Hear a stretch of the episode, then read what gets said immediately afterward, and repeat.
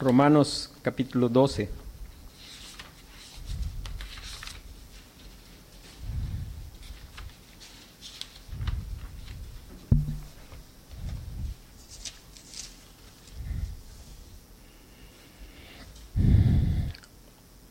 Dice la palabra de Dios, así que hermanos, os ruego por las misericordias de Dios que presentéis vuestros cuerpos en sacrificio vivo, santo, agradable a Dios, que es vuestro culto racional. No os conforméis a este siglo, sino transformaos por medio de la renovación de vuestro entendimiento, para que comprobéis cuál sea la buena voluntad de Dios, agradable y perfecta. Digo pues, por la gracia que me es dada, a cada cual que está entre vosotros, que no tenga más alto concepto de sí que el que debe de tener, sino que piense de sí con cordura, conforme a la medida de fe que Dios repartió a cada uno. Porque de la manera que en un cuerpo tenemos muchos miembros, pero no todos los miembros tienen la misma función, así nosotros, siendo muchos, somos un cuerpo en Cristo y todos miembros los unos de los otros. De manera que teniendo diferentes dones, según la gracia que nos es dada, si el de profecía, úsese conforme a la medida de la fe, o si de servicio en servir, o el que enseña en la enseñanza, el que exhorta en la exhortación, el que reparte con liberalidad, el que preside con solicitud, el que hace misericordia con alegría. El amor sea sin fingimiento, aborreced lo malo, seguid lo bueno Amaos los unos a los otros con amor fraternal, en cuanto a honra, prefiriéndoos los unos a los otros. En lo que requiere diligencia, no perezosos, fervientes en espíritu, sirviendo al Señor, gozosos en la esperanza, sufridos en la tribulación, constantes en la oración, compartiendo para las necesidades de los santos, practicando la hospitalidad Bendecid a los que os persiguen, bendecid y no maldigáis. Gozaos con los que se gozan y llorad con los que lloran. Unánimes entre vosotros, no altivos, sino asociándoos con los humildes. No seáis sabios en vuestra propia opinión, no paguéis a nadie mal por mal, procurad lo bueno delante de todos los hombres. Si es posible, en cuanto dependa de vosotros, Estad en paz con todos los hombres. No os venguéis vosotros mismos, amados míos, sino dejad lugar a la ira de Dios, porque escrito está, mía es la venganza, yo pagaré, dice el Señor. Así que si tu enemigo tuviere hambre, dale de comer, si tuviere sed, dale de beber, pues haciendo esto, ascuas de fuego amontonarás sobre su cabeza. No seas vencido de lo malo, sino vence con el bien el mal. Vamos a meditar los versículos del 17 hasta el 21. No paguéis a nadie mal por mal, procurad lo bueno delante de todos los hombres. Si es posible, en cuanto dependa de vosotros, estad en paz con todos los hombres. No os venguéis vosotros mismos, amados míos, sino dejad lugar a la ira de Dios, porque escrito está, mía es la venganza yo pagaré, dice el Señor. Así que si tu enemigo tuviere hambre, dale de comer, si tuviere sed, dale de beber, pues haciendo esto, ascuas de fuego amontonarás sobre su cabeza. No seas vencido de lo malo, sino vence con el bien el mal. Alguien ha dicho que este es el sermón del monte del apóstol Pablo por su similitud con la enseñanza del Señor Jesucristo en Mateo. Y nuestro tema esta tarde es ama a tus enemigos, ama a tus enemigos. Vamos a mirar Mateo capítulo 5, versículos 43 y 44.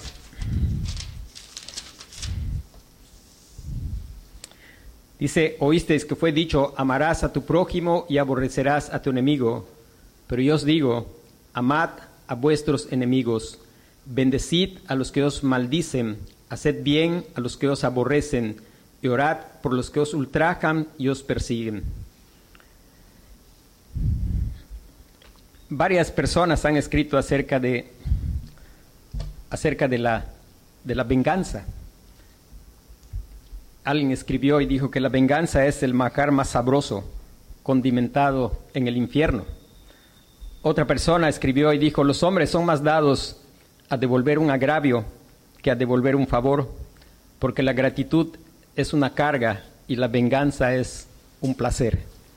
Otra persona dijo que la venganza es dulce y no, y no engorda.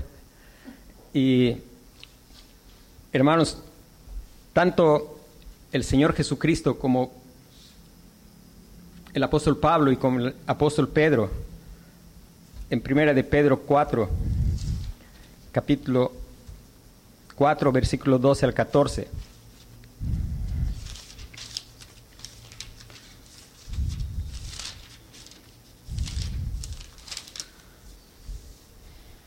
Amados, no os sorprendáis del fuego de prueba que os ha sobrevenido, como si alguna cosa extraña os aconteciese, sino gozaos por cuanto sois participantes de los padecimientos de Cristo, para que también en la revelación de su gloria os gocéis con gran alegría. Si sois vituperados por, los, por el nombre de Cristo, sois bienaventurados, porque el glorioso Espíritu de Dios reposa sobre vosotros. Ciertamente de parte de ellos Él es blasfemado, pero por vosotros es glorificado. Hay algo que están asumiendo estos tres pasajes. el Señor Jesús, Pedro y Pablo están asumiendo que lo que Pablo escribió en otro lugar, si alguno quiere vivir piadosamente en Cristo Jesús, padecerá persecución. Algo que es claro que el apóstol Pablo ha dicho en el mismo capítulo 12 es que uno pensaría que entre más nos parezcamos a Cristo, pues la gente nos va a amar, pero la verdad es todo lo contrario, porque el mundo aborrece al Señor Jesucristo y como consecuencia va a aborrecer todo aquello que se parezca a Cristo. Y no nos debe parecer cosa extraña el hecho de que nosotros tengamos enemigos. Ambos, todos esos tres pasajes están asumiendo el que tendremos enemigos por causa del Señor Jesucristo. Justamente por crecer a la imagen del Señor Jesucristo seremos aborrecidos, porque el mundo aborrece, odia al Señor Jesucristo. Y la pregunta es, ¿cómo hemos nosotros de responder? Ante el trato de nuestros enemigos. Y el, pasaje, el apóstol Pablo, podemos mirar que nos deja dos, dos puntos que son los que vamos a meditar esta noche. Uno es qué hacer con los enemigos. Pues ama a tus enemigos.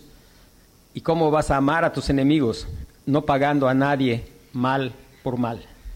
No ama a tus enemigos, no pagando a nadie mal por mal y ama a tus enemigos, descansando en la justicia de Dios. Ama a tus enemigos, no pagando mal por mal, ama a tus enemigos, descansando en la justicia de Dios. Hay algo que es una realidad y es que el ser humano pues tiene un sentimiento por justicia, porque el ser humano es imagen de Dios. Y en verdad es que todos anhelamos que haya justicia anhelamos que el mal sea justamente retribuido. Sin embargo, no debemos olvidar que si bien eso es porque somos imagen de Dios, también somos pecadores. Somos pecadores orgullosos, con un corazón engañoso y perverso más que todas las cosas. Y torcemos la indignación que es correcta y terminamos en cosas pecaminosas. Pero el Señor nos está llamando y dice, ama a tus enemigos, no pagando a nadie mal por mal. ¿Cómo, cómo se ve el mal? Hermanos, la verdad es que nosotros somos muy hábiles y muy diestros en hacer mal, en hacer, querer hacer sentir que las personas que nos causan mal se sientan mal. Y eso no necesariamente significa, pues, golpear a la persona. Algunos lo podemos hacer con miradas que matan, otros siendo sarcásticos, no respondiendo quizás directamente, pero aprovechando cada ocasión de poder tener sarcasmo hacia la persona. Lo podemos hacer también con esos silencios incómodos. Lo podemos hacer mediante chisme y murmuración, muecas de desprecio y pues podemos llegar hasta golpear a una persona. Esas son formas de hacer el mal. Ahora, el llamado del Evangelio, el llamado del Señor es ama a tus enemigos, no haciendo, no pagando a nadie mal por mal. ¿Y cómo hacemos para hacer eso? Lo hacemos descansando y recordando las misericordias de Dios. No se olvide que Pablo ha dedicado 12, 11 capítulos para describirnos cómo es la misericordia de Dios y cómo es que nosotros vamos a lidiar con la indignación cuando alguien nos maltrata y sobre todo cuando parece que ese que nos maltrata, además que nos maltrata, se está saliendo con la suya. Y en verdad que nosotros vamos teniendo pues que lidiar con ese asunto, pero ¿qué es lo que nos va a ayudar con ese asunto? Y es descansar en la misericordia de Dios, recordar el Evangelio. Y cuando nosotros recordamos el Evangelio, hemos visto que todos hemos pecado contra Dios. El apóstol Pablo empieza diciendo que los hombres, sea que sean judíos o que sean gentiles, todos han pecado contra Dios. Todos han hecho lo malo delante de Dios. Y una de las cosas que nosotros tenemos que recordar es que nunca, nunca, hermano, nunca habrá un ser humano que peque contra nosotros más de lo que nosotros hemos pecado contra Dios. Lo voy a repetir, algo que no debemos olvidar, no importa cuán grave parezca lo que nos están haciendo, no importa que la persona que nos está haciendo lo que está haciendo parece que sale con la suya. Nunca un ser humano podrá pecar contra nosotros más de lo que nosotros, de lo que yo mismo he pecado contra Dios y poder mirar qué es lo que Dios hizo ante todo mi pecado, que jamás nadie podrá pecar más de lo que he pecado contra Él. Dice Romanos capítulo 5, versículos 6 al 8, dice, porque Cristo, cuando aún éramos débiles, a su tiempo murió por los impíos. Ciertamente apenas morirá alguno por un justo, con todo pudiera ser que alguno osara morir por el bueno. Mas Dios muestra su amor para con nosotros en que siendo aún pecadores, Cristo murió por nosotros.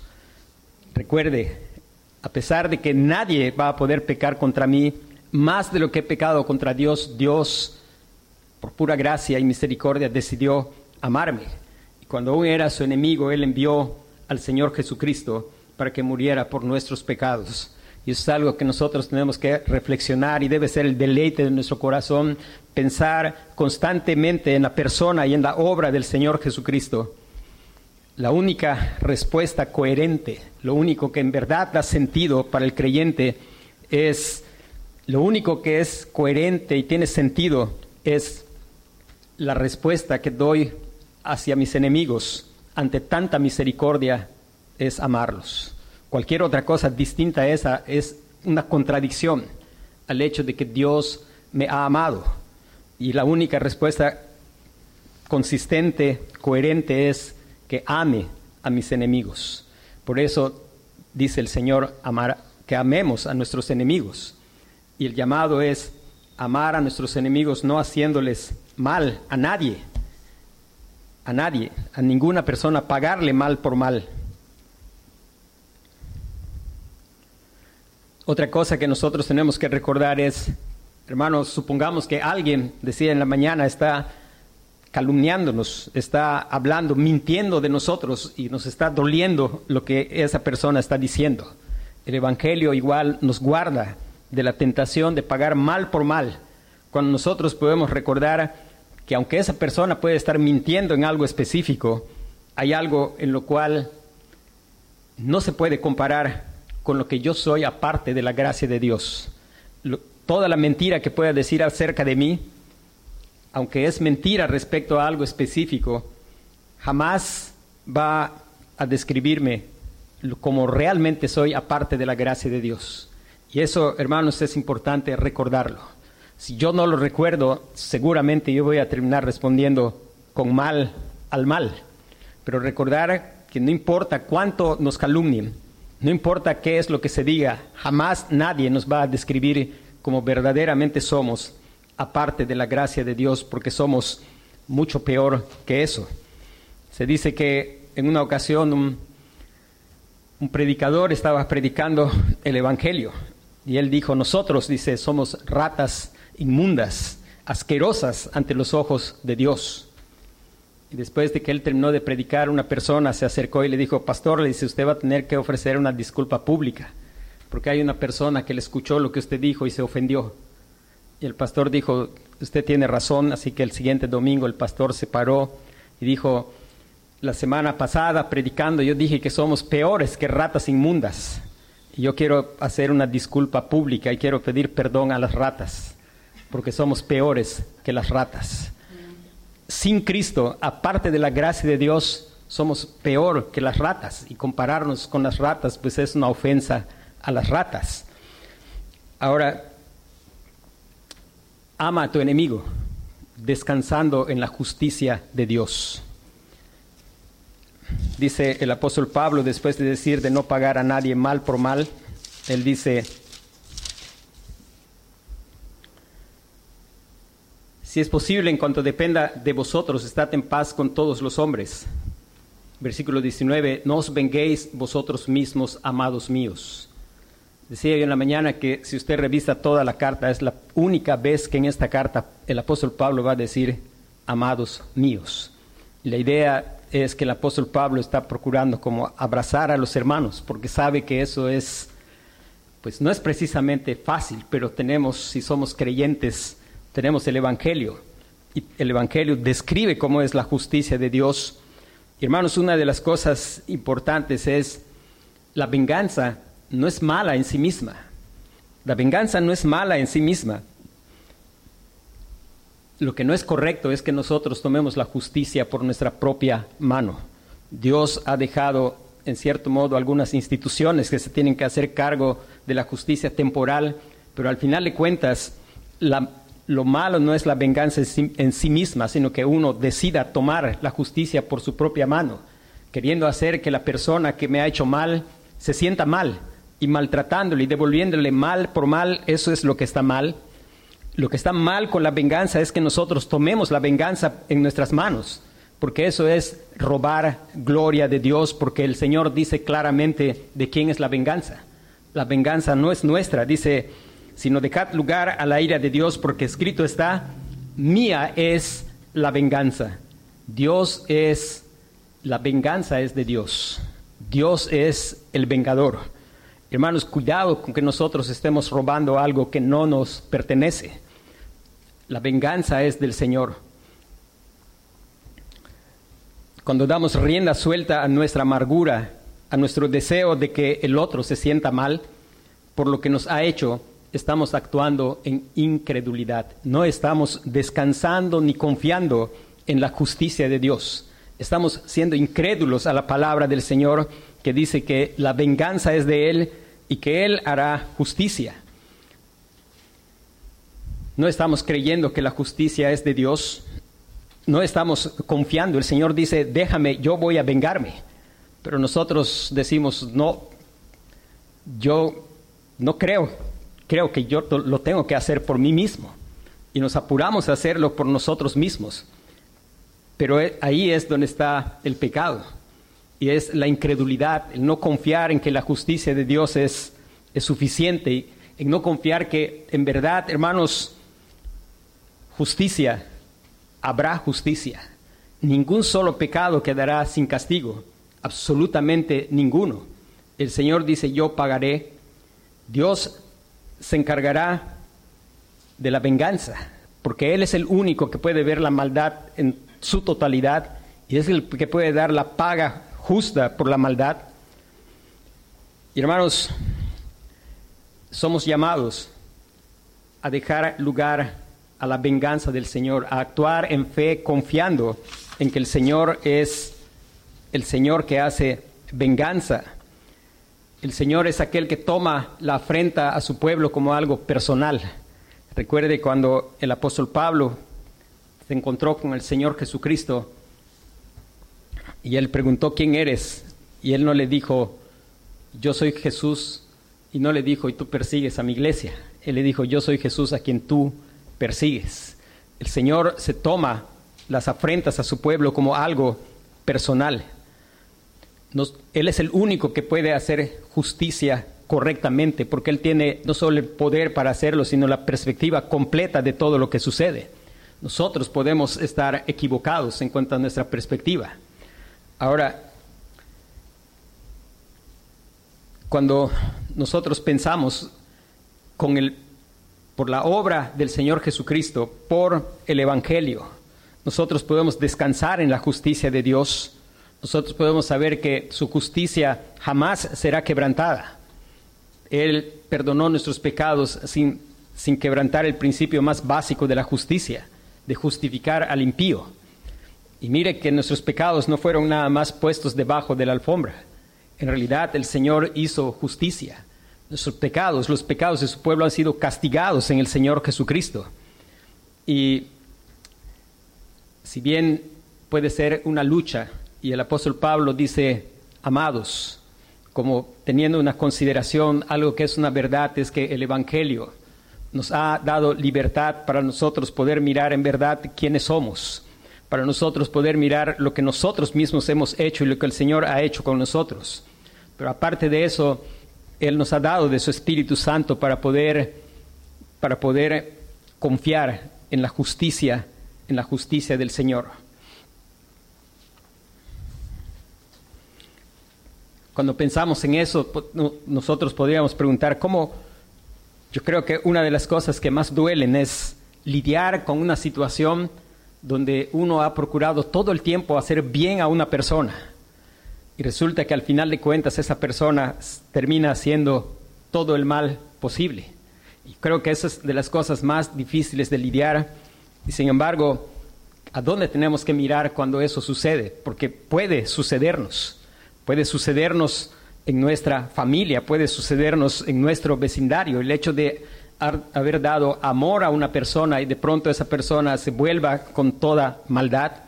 Y recordar que el Señor Jesucristo enfrentó algo así. Él tuvo a Judas, que era su íntimo, su familiar, y después experimentar pues esa, esa traición. Hermanos, puede ser muy doloroso, pero nuevamente lo único que nos puede ayudar es el Evangelio. Recuerde, antes que el Señor nos diera vida, cuando éramos rebeldes contra Él con nuestro puño levantado, hay algo que el Señor estaba haciendo siempre. Todos los días hacía salir su sol sobre nosotros hacía caer lluvia y nos llenaba de bendición, a pesar que nosotros éramos rebeldes contra Él, a pesar de que Él estaba procurando siempre bien para nosotros, estábamos nosotros como sus enemigos, haciendo todo el mal posible, siendo ladrones de su gloria. Y sin embargo, Él estaba dando toda buena dádiva y don perfecto, dando bien a pesar de que éramos sus enemigos. No se extrañe cuando una persona haga eso, porque eso es lo que nosotros hicimos cuando estábamos sin Cristo y el Señor pacientemente nos soportó hasta que en su debido tiempo su Espíritu obró y aplicó la verdad a nuestro corazón y nos dio vida juntamente con Cristo. Pero no solo piense en eso del tiempo pasado, piense que nosotros ahora que estamos en Cristo aún pecamos contra el Señor. ¿Y qué hace el Señor? Él es bueno y perdonador, Él es grande en misericordia. Él dice, les escribo esto para que no pequen. Pero él sigue diciendo, si alguno hubiere pecado, abogado tenemos para con el Padre, a Jesucristo el justo. Hermano, cuando nosotros como creyentes respondemos pecaminosamente, lo que estamos haciendo es pisotear la bondad de Dios. No nos extrañe cuando alguien pisotea nuestra bondad, que es exactamente lo que nosotros hacemos. Y la razón que nosotros aún podemos mantenernos en pie no es por la multitud de nuestra bondad, sino por la gran misericordia del Señor. Y eso, pensar en eso, ver bíblicamente lo que somos, es lo que nos puede ayudar a lidiar. Y ver bíblicamente quiénes somos es solamente a través del Evangelio. El Evangelio es el que dice que somos peor que ratas, pero Él ha tenido misericordia de nosotros. Es el Evangelio el que nos muestra que es lo que hacíamos antes era rebelarnos y menospreciar su bondad, aunque Él era bondadoso, y, cuando ahora pecamos, seguimos menospreciando su bondad, y eso nos puede ayudar a poder lidiar con esas situaciones tan dolorosas.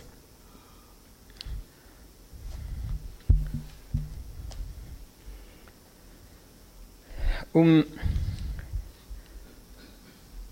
un hermano dice que él había visitado muchas veces a creyentes en Cuba y pues en verdad la situación que la gente pasa ahí son situaciones difíciles en tiempos cuando vivía un Fidel Castro y una vez los hermanos estaban contando a él lo difícil de su situación y dice el hermano a mí se me ocurrió decirle a los hermanos hermanos pues tenemos que orar para que Dios salve a Fidel Castro y los hermanos respondieron así como algo que salió de su corazón eso nunca. Dice, además todavía lo vamos a tener en el cielo. Y hermanos, en verdad que recordar el Evangelio y descansar en la justicia de Dios. Y recordar que, porque el apóstol Pablo no ha terminado con lo que nos está diciendo. El apóstol Pablo va más allí y él va a decir que no solamente no paguemos mal por mal, no solamente que confiemos y descansemos en la justicia de Dios, sino además Él dice que hagamos bien a nuestros, dice versículo 20, así que si tu enemigo tuviere hambre, dale de comer, y si tuviere sed, dale de beber, pues haciendo esto, ascos de fuego amontonarás sobre tu cabeza. Quizá esperáramos que Pablo dijera, si tu enemigo tuviera hambre, pues ríete, porque eso es lo que estamos esperando, que se muera de hambre. Pero lo que él está diciendo es la forma en que el Señor nos hace no ser dominados por el mal. Como dice en el versículo 21, no seas vencido de lo malo.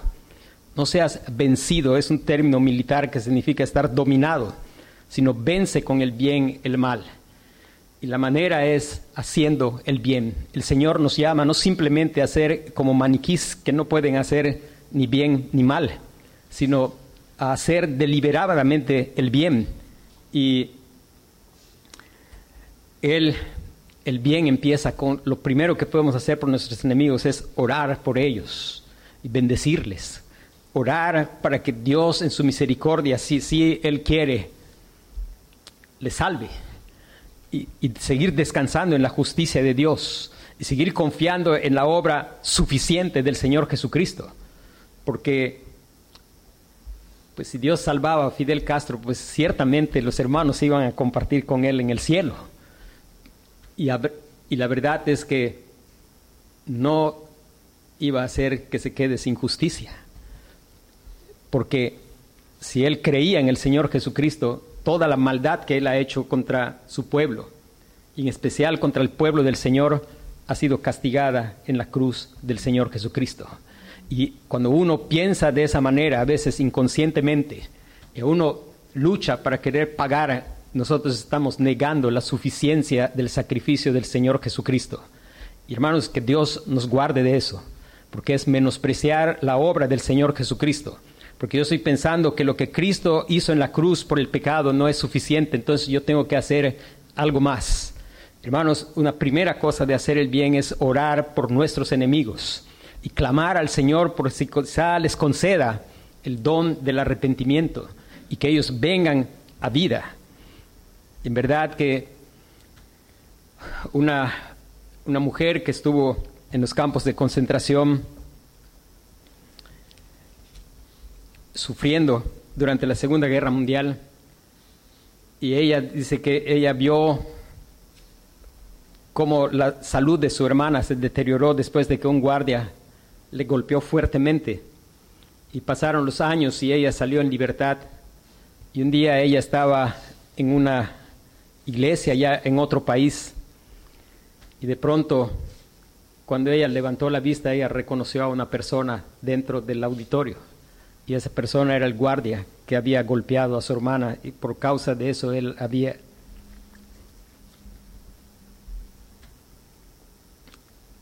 Ella había muerto. Y dice que hubo una lucha tremenda en su corazón y justo esa noche se había predicado acerca del perdón y de amar a los enemigos. Y el hombre que estaba allí supo que ella estaba porque pues a cierto punto pues se sabía su historia porque ella había ayudado a muchos judíos y por causa de ayudar a los judíos fue que toda su familia estuvo en prisión. Y este hombre después de escuchar la palabra, él se acercó a ella para pedirle perdón. Y dice que en su corazón hubo un momento de, lucha, pero ella dice, pude recordar lo que el Señor Jesucristo hizo por mí. Y yo sabía que podía quedar cautiva de mi amargura y mi resentimiento. Dice, pero en ese momento pude clamar al Señor, dice, y el Señor, dice, me hizo tenderle la mano y decirle que lo perdonaba. Y él, él dijo, cuando lo hice, estaba en ignorancia, pero el Señor me ha salvado. Hermanos, ahí se hizo justicia. Esos pecados de ese hombre no son pecados que se escondieron debajo de, la alfombra, como tampoco los nuestros. Si hemos creído en el Señor Jesucristo, Él llevó nuestros pecados en su cuerpo sobre el madero. El castigo de nuestra paz fue sobre Él y por su llaga fuimos nosotros curados. Hermanos, qué, qué gran bendición de saber que podemos orar y si Dios salva a nuestros enemigos, aquellos que nos están causando cruel sufrimiento, no se quedará sin justicia, sino se habrá hecho justicia. Y es una confirmación para nosotros de que estamos creyendo que su sacrificio es suficiente, que su sacrificio da satisfacción a la justicia del Padre. Y hermanos, alguien que tenemos que mirar es al Señor Jesucristo. A veces nosotros pensamos, nadie ha sufrido como yo. Es que tú no sabes lo que me está haciendo mi enemigo. Y es posible que yo no sepa lo que su enemigo le está haciendo. Es posible que yo no sepa ni pueda entender lo que está, está sufriendo por causa de alguien que quizá usted se ha dedicado a hacerle bien y él se ha dedicado a responder con total maldad y deleitarse de su maldad. Sin embargo, mire al Señor Jesucristo, porque nunca habrá alguien que haya sufrido tanto como el Señor Jesucristo, ni nunca habrá alguien que haya sido tratado como lo fue el Señor Jesucristo. Y recordar sobre todas las cosas que fue por causa del amor a su pueblo. Y poder mirar cómo es que Él reaccionó. Primera de Pedro, capítulo 2.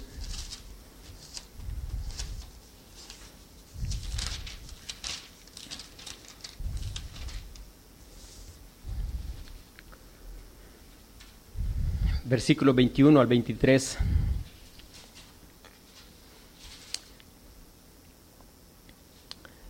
Vamos a empezar en el versículo 22, dice, el cual no hizo pecado, ni se halló engaño en su boca, quien cuando le maldecían no respondía con maldición, cuando padecía no amenazaba, sino encomendaba la causa al que juzga justamente.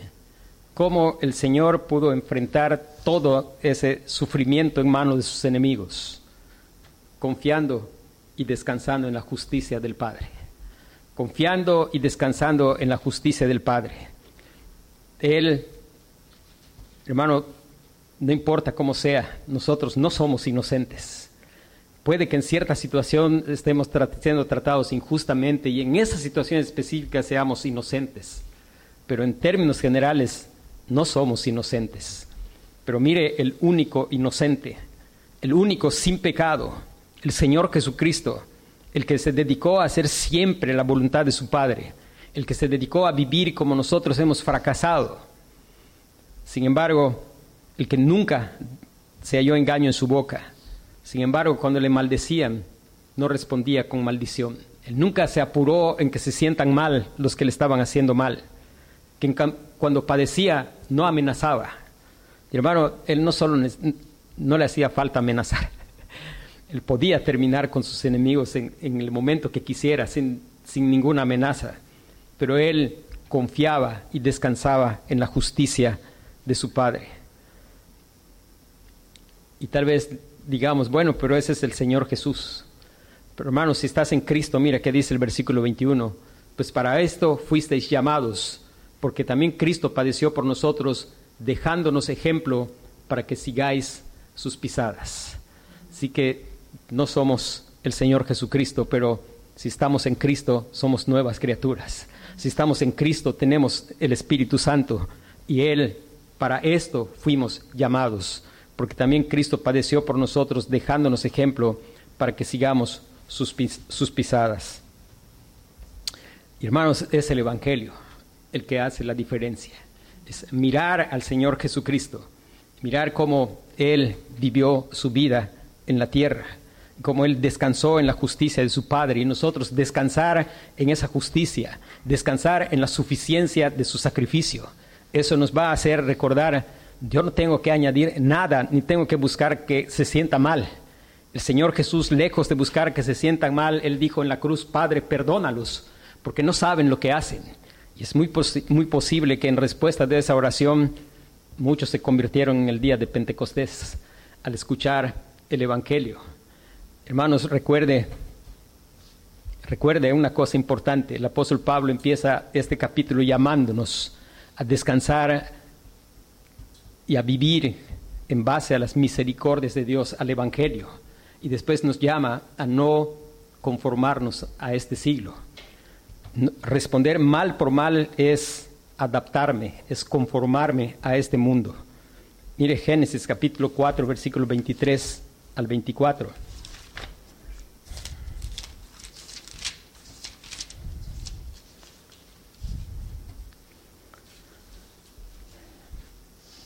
Dice, y dijo Lamec a sus mujeres, Ada y Sila, oíd mi voz, mujeres de Lamec, escuchad mi dicho, que un varón mataré por mi herida y un joven por mi golpe. Si siete veces será vengado Caín, Lamec en verdad setenta veces lo será. Aquí vemos a los hijos de Caín, personas que desean venganza, vengarse. Si siete veces va a ser vengado Caín, dice, pues Lamec 70 veces 7 y está jactándose de cómo él se había vengado de un joven. Dice, un varón maté por mi herida y un joven por mi golpe.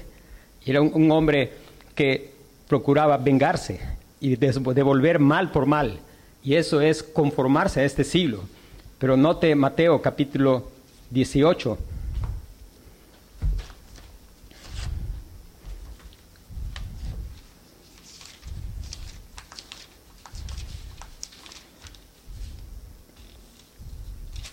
Versículo 21 y 22. Entonces se le acercó Pedro y le dijo, Señor, ¿cuántas veces perdonaré a mi hermano que peque contra mí? ¿Hasta siete? Jesús le dijo, no te digo hasta siete, sino hasta setenta veces siete. Como los hijos de Caín se quieren vengar setenta veces siete. Y el Señor Jesús dice, perdonar hasta setenta veces siete. Y la pregunta es, ¿de quién eres hijo? ¿Eres hijo de Dios o eres hijo de Caín? Los hijos de Dios, los hijos de Dios quieren perdonar 70 veces 7. Los hijos de Caín quieren vengarse 70 veces 7, hacer sentir mal al que ellos creen ha pecado contra él. Dice, hermanos, eso nos lleva a pensar en una cosa importante escuche lo que voy a decir. Una persona dominada por la falta de perdón, que no está matando su deseo de mal por mal, no ha entendido el Evangelio. Por supuesto que el perdón es una lucha, pero aquí estoy diciendo a una persona dominada por la falta de perdón, que no está matando su deseo de mal por mal, no ha entendido nada del Evangelio. Una persona dominada por su deseo de venganza no es un cristiano. El Señor dice, por sus frutos los conoceréis. ¿Acaso se recogen uvas de los espinos o higos de los abrojos? Y vamos a mirar pasaje en Mateo 18, 23, 25.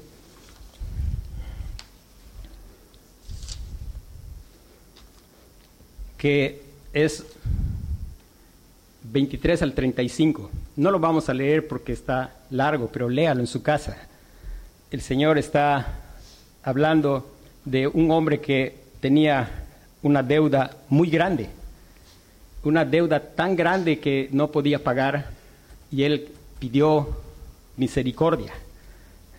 Y después que le perdonaron una deuda inmensa, haga de cuenta unos 100 mil dólares, él salió y se encontró con una persona que le debía 100 pesos.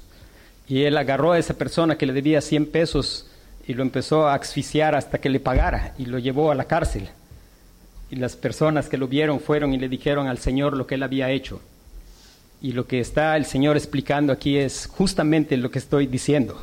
Una persona dominada por la falta de perdón no ha entendido el Evangelio. El cristiano no tiene otra opción. El cristiano Su opción está en Efesios capítulo 4, versículo 31 al 32.